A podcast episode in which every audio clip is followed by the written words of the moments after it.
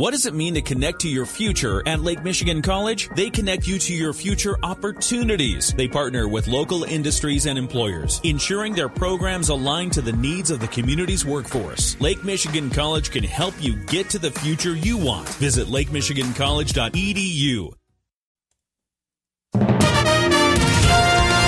WSJM News Now. This is the 5 o'clock news block on News Talk Sports 94.9 WSJM. Brought to you by the Town Crier Wire. In the newsroom, I'm Andrew Green. Harbor Towers in Benton Harbor is on the minds of city commissioners as complaints about the eight story high rise continue to be lodged by residents. Commissioners heard this week from a resident who said she has documented water leaks, mold, trash chutes that are nailed shut, and bad odors at the development. It's managed by the Benton Harbor Housing Commission, but is HUD housing. And Commissioner Ron Singleton noted there have been talks between the city and HUD about the high rise. I know we're going to work this thing out because people shouldn't shouldn't have to live like that. Commissioners earlier this year called for repairs at Harbor Towers after a Christmas blizzard left the building without power and with flooding. It was estimated that at the time that repairs could cost five to seven million dollars. Mayor Marcus Muhammad has said residents of the building should be put up in hotels while repairs are done. City Manager Ellis Mitchell said last night he met with HUD earlier the same day and that, quote, we're working on it. The City of Benton Harbor is teaming up with the Great Lakes Community Action Partnership and Benton Harbor Team Solutions for the 2023 Leadership Training Workshop starting this month. Princella Tobias with Benton Harbor Team Solutions told commissioners last night the series of training sessions will cover a variety of topics to help city leaders, staff, and residents improve their management skills and find better ways of serving their communities. We will be the ones training people about a vast amount of activities that will help us become leaders. Tobias said that topics like how to serve on a committee, community development, the municipal water system, and more will be discussed at four sessions. So, bringing the leadership training here with a focus on water is very important. And I'm just hoping that each and every one of you will reach out to everyone in this body of government that has anything to do with the water system, from customer service to analysts, that they will be at this training. Tobias said registrations are encouraged by tomorrow. Enrollees are encouraged to attend all four classes. Lunch will be provided. She said each session will run from 11 a.m. to 4 p.m. and be held at the Michigan Works office on West Main Street. The sessions will be September 13th and 27th, as well as October 10th and 25th. We'll have more information on attending at our website. Lake Michigan College's annual College Night will be September 18th at the Mendel Center. LMC Admissions Director Eric Wignall tells us representatives from more than 60 colleges, universities, trade schools, and more will be there to take questions from prospective students. He says now is the time for those seeking to enroll in college to plan for the future. The demographics for traditional college age students is pretty flat right now in the Midwest. You have a lot of universities and colleges that are willing to fight for your attention, to offer the best kinds of scholarships, to, to sit down and really custom make educational programs for you. Wignall says high school students considering where they want to go after a couple of years at LMC can learn a lot at college night, while adults can also get information about programs offered all over the state and beyond.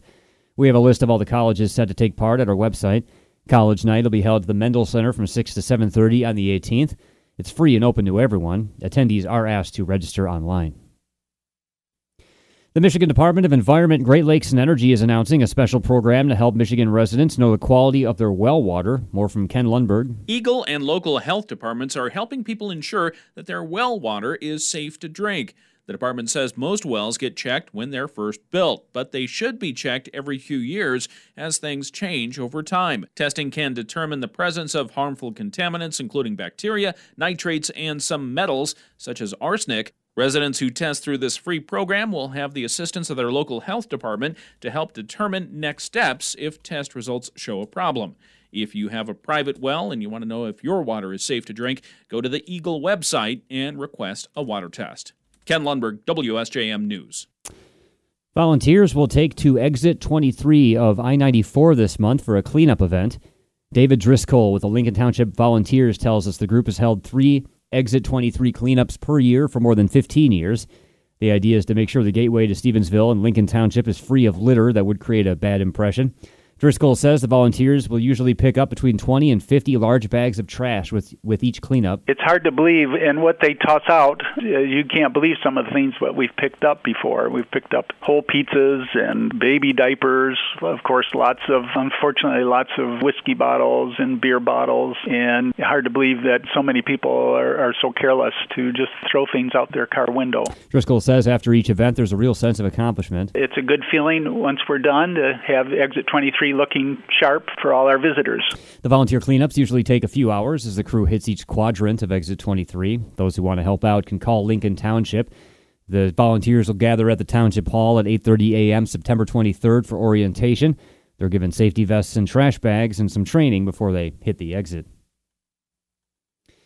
Those who enjoy baking or canning are invited to take part in a cooking contest being put on by MSU Extension in Van Buren County this month. 4 H educator Janice Zerby tells us the contest will be held at the Van Buren Youth Fairgrounds September 17th. They have held baking contests before, but with limited participation. In the past, we've limited it to 4 H, basically, so we're opening it up. And so in the past, we've had probably about 10 to 12 items. Zerby says this time around they're opening the baking contest up to everyone and adding a preserves contest. With more people canning these days, she says they wanted to find some of the tastiest preserves around. Those wishing to enter the contest can stop by the Van Buren Youth Fairgrounds September 17th. Desserts will have to be dropped off between uh, 12 and 12:30, while preserves need to be dropped off by 11 a.m. We'll have the complete rules for the contest at our website. And the South Haven Jazz Festival will return to the Lakeshore next weekend. Set for September 15th and 16th, the event will feature two full days of jazz performed at the Huron Street Pavilion in downtown South Haven. The South Haven Convention and Visitors Bureau says the entire community looks forward to the free celebration each year. In the lineup are Ted Allen and the Underprivileged, Jim Cooper and the Jazz Connection, the Grand Rapids Jazz Orchestra, Evidence Jazz Group, Pavel and Direct Contact, the Eddie Ains Evans Hyde, and the Terry Lower Quartet, and more. The Bureau's Jennifer Sistrunk says the organizers have put together an incredible list of musicians and bands this year. The event will be open to all ages. You can find out more at southhavenjazzfestival.com.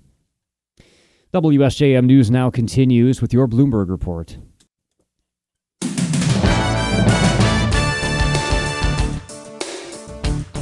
WSJM News Now continues, brought to you by Imperial Furniture in Dowagiac, where furniture shopping is fun.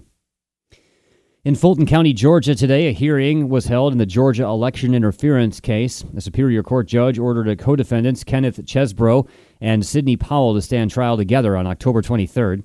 The two attorneys had asked for their cases to be severed from each other.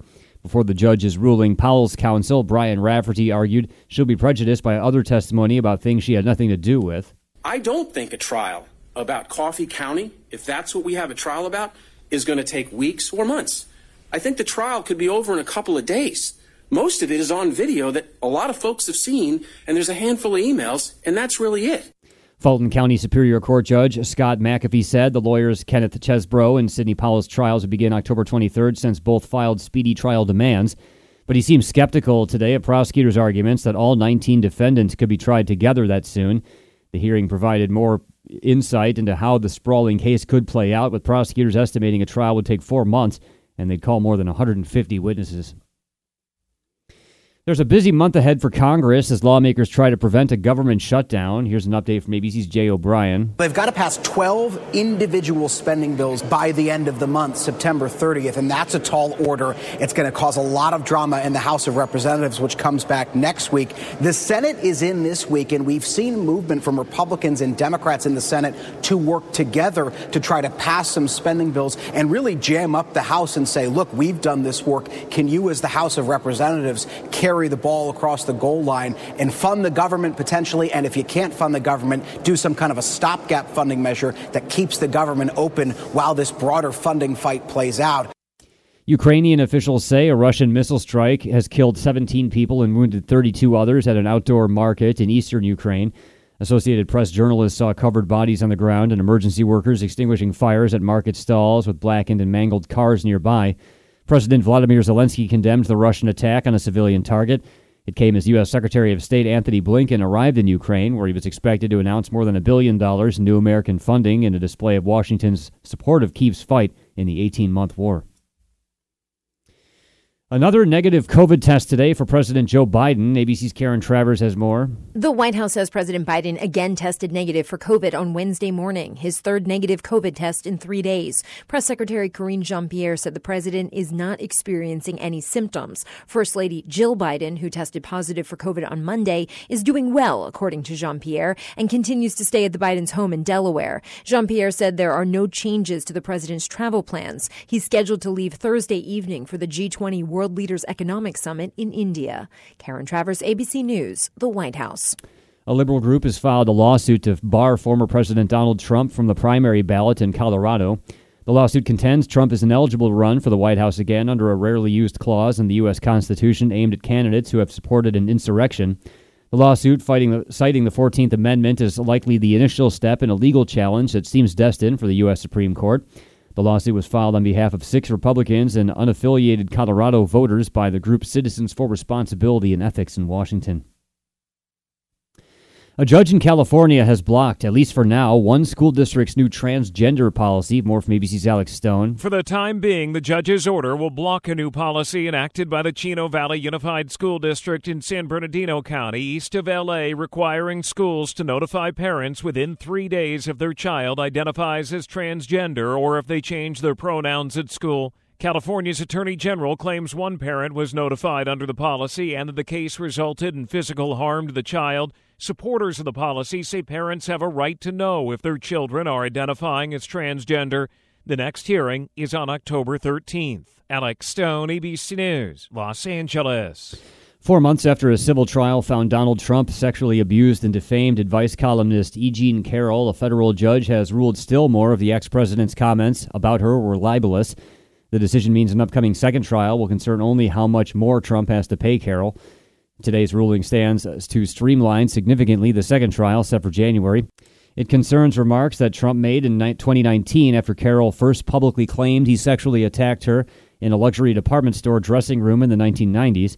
Trump denies it. The first trial concerned the sexual assault allegation and whether more recent Trump comments, comments were defamatory. Jurors awarded Carroll $5 million. And a new report finds your least secure tech device may be in your driveway. ABC's Mike Dobuski explains. Cars are the worst category of products for privacy, according to the Mozilla Foundation. The nonprofit found 84% of automakers share data collected from drivers with outside parties. The kind of information collected ranges from vehicle data, like where drivers go and what music they listen to, to more intimate things like medical information, even sex life. Mozilla found over 90% of the 25 brands they looked at provide drivers with little to no control over their personal data. Mike Dobuski, ABC News.